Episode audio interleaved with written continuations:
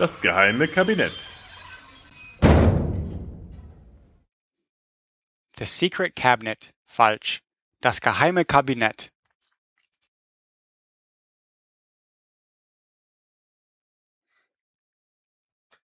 Hallo und herzlich willkommen zum geheimen Kabinett.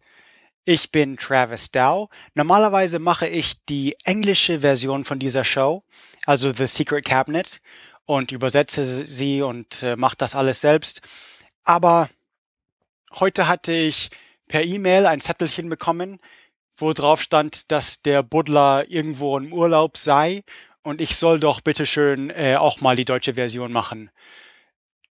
Das ist gut, das kann ich machen.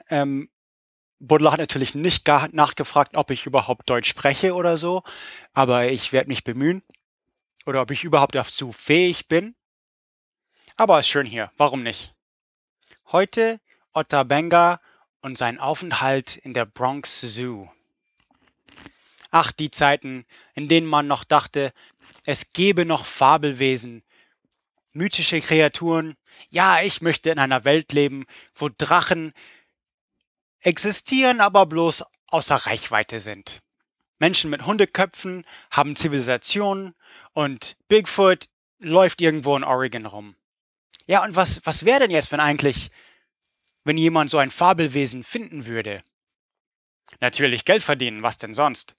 Wir laden alle ein, den Wunder zu sehen. Aber natürlich wird die Welt immer kleiner. Man denkt zu wissen mittlerweile, was es für Wesen gibt und was es nicht gibt. Und viele Tiere, die man als Hoax sah, wie Schnabeltiere oder das Gorilla, entlarvte sich ja dann doch als Wirklichkeit heraus. Aber das ist alles okay, weil Menschen sind ja auch interessant. Wenn Menschen voneinander weit genug weg wohnen und leben, dann sind sie auch merkwürdig und komisch genug, dass man dafür zahlen würde, um sie zu sehen. Wir nennen sowas vielleicht Anthropologie. Manche andere zu anderen Zeitpunkten würden sowas vielleicht Völkerschau nennen. Mein Lieblingsbeispiel zu dem Thema ist natürlich, wie Buffalo Bill stolz die traurigsten Momente Amerikas der ganzen Welt zeigt. Er erzählt die Geschichte von das Ende von dem wilden amerikanischen Indianer und erzählt es sogar vor solchen Leuten wie Kaiser Wilhelm und sogar die Königin Victoria.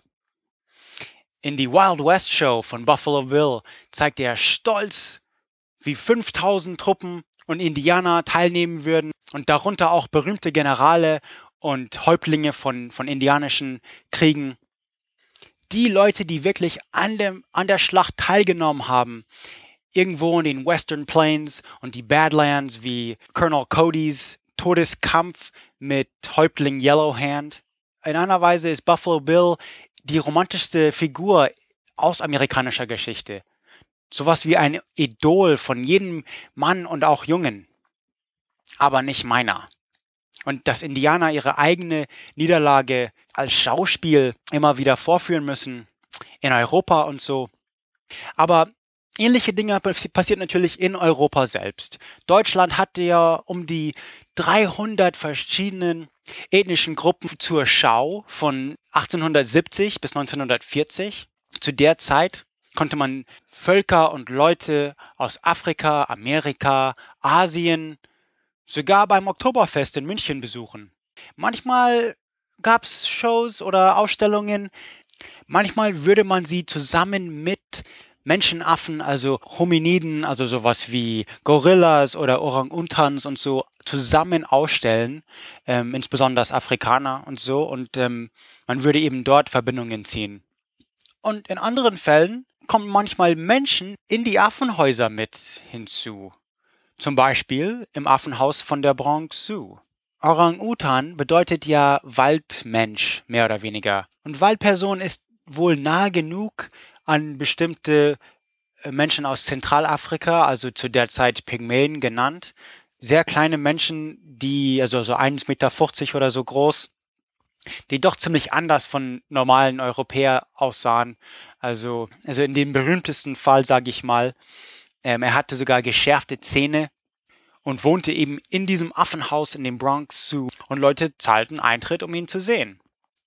Und zwar Ota Benga war eigentlich ein Mbuti-Pygmy, also ein Stamm aus Zentralafrika und war ursprünglich ein Sklave, aber wurde befreit von Sklavenhändler für 1 Pfund Salz und einen Stoffballen von dem Entdecker Samuel Phillips Verner, ein Geschäftsmann, der eigentlich Afrikaner genau für diese Exposition, also diese Ausstellung, suchte und sie dann mit nach Amerika brachte. Ota Benga hatte bereits schon seine Frau und Kinder in der belgischen Kongo zu der Zeit verloren.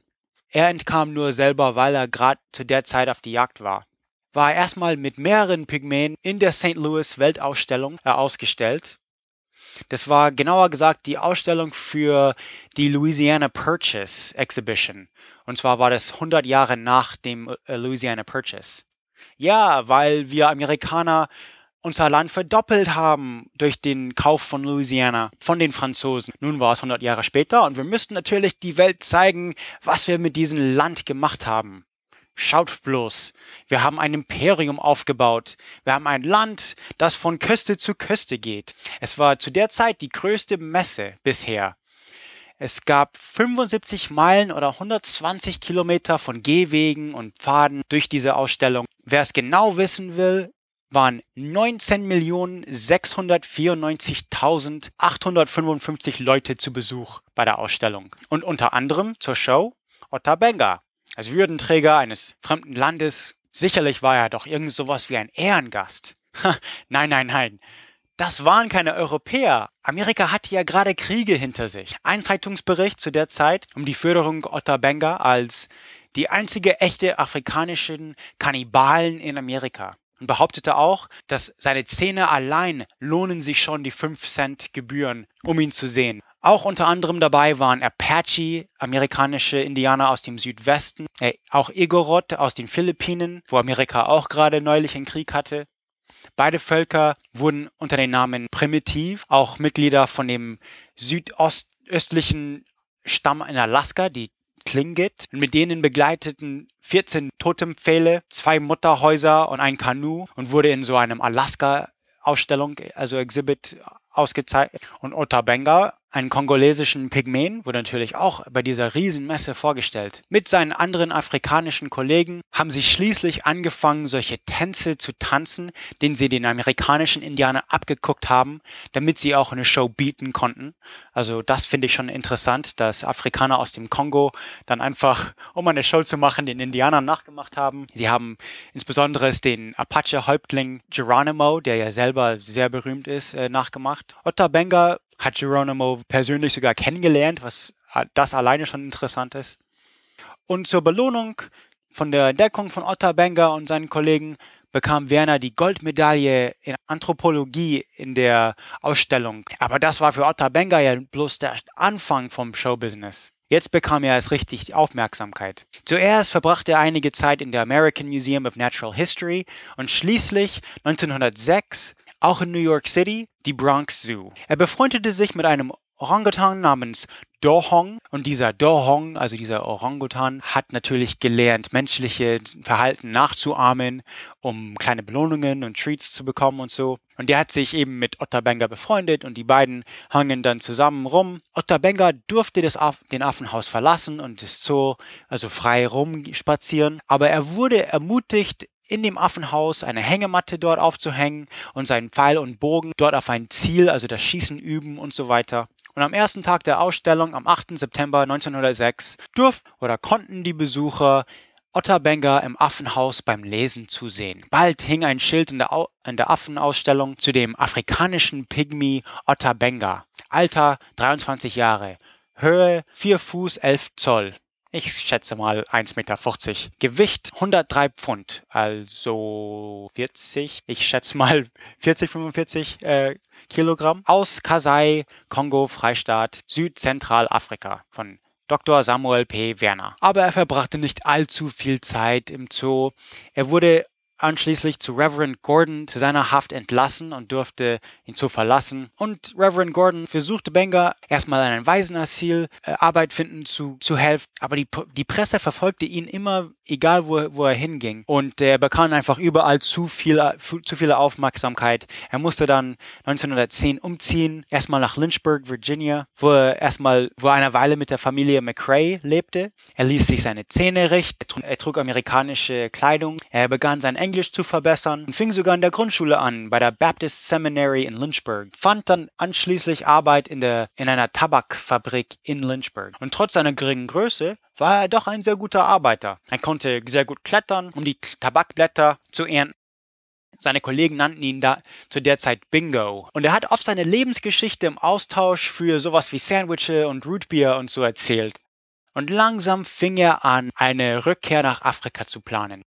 Doch im Jahre 1914 brach der Erste Weltkrieg aus und so wurde eine Rückkehr zu der Kongo erstmal unmöglich und langsam aber sicher verlor Benga Hoffnung auf eine Rückkehr in sein Heimatland und schließlich am 20. März 1916 im Alter von 32 Jahren baute er sich einen Scheiterhaufen, nahm die Kappen von seinen Zähnen, damit sie wieder spitz waren und schoss sich mit einer gestohlenen Pistole im Herzen. Also wartete er vergeblich auf das Ende vom Ersten Weltkrieg. Erstmal wurde er in einem anonymen Grab beigelegt, wurde aber dann später in einem alten Friedhof zu White Rock Cemetery beigelegt, wenn man versuchen will, es zu finden. Der Grab ist also nicht markiert. Und wen es noch interessiert, es wurde ein Dokumentarfilm namens Otter, A Pygmy in America, 2002 gemacht. Und Benga inspirierte auch den Ngunda Otti in den Film Der seltsame Fall des Benjamin Button, 2008. Mir wurde diese Geschichte 2002 oder 2003 von einem Kumpel von mir erzählt, den ich schon seit meiner Highschool in Corvallis, Oregon kenne. Und er stürzte einfach in meiner Wohnung wie Kramer aus Seinfeld und er sagte, hey Dude, die hatten jemanden aus Afrika in der Bronx Zoo und er erzählte mir die Geschichte von Ota Benga. Und also vielen Dank John Veach aus Gresham, Oregon, dass du mir damals die Geschichte erzählt hast. Und ich weiß, dass er die deutsche Version nicht hört, aber ich werde ihm dieses Stückchen hier schicken und ja, vielen Dank. Alle meine anderen Podcasts und was ich so mache, sonst so findet man unter podcastnik.com, also podcastnik.com. Also Geschichte der Deutschen ist auf Deutsch, aber sonst alles andere auf Englisch, History of Alchemy und Bohemian und so. Also schaut einfach da mal vorbei. Aber schon merkwürdig, all diese komischen Dinge, die man so beim Buddler im geheimen Kabinett findet. Sogar traurige Menschen mit scharfen Zähnen. Sehr komisch. Aber auf jeden Fall danke vielmal fürs Zuhören. Hallo? Buddler? Ich komme hier nicht raus. Hallo? Hey, I think your cabinet's locked. Hello? Buddler? Hey. Emperor Norton? What are you doing here? Check it out, I found some trumpets. And a book made out of human skin. And Norton, what's that smell?